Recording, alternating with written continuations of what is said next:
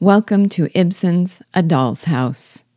The version I'll be reading is by an anonymous translator, and it's available from Amazon as a Dover Thrift Edition, as well as free online at Project Gutenberg.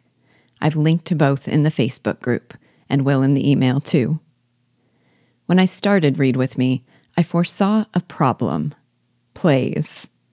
I've tried to make all the works we cover in Read With Me convenient by providing my readings in the app and accessible by reading them with an intonation that reflects my own understanding.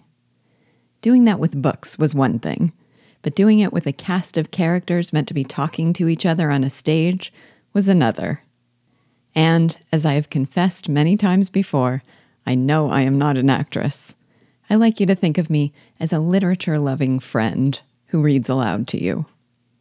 Knowing it might be awkward, I decided to just dive in and give play reading a try with Cyrano de Bergerac, saying each character's name before reading their line.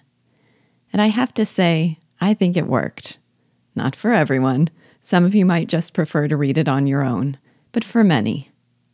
So that's what I'll be doing again with A Doll's House, which should be much easier than Cyrano with its chaotic opening play within a play scene was. If you're inclined to listening, give it a chance. It might work for you.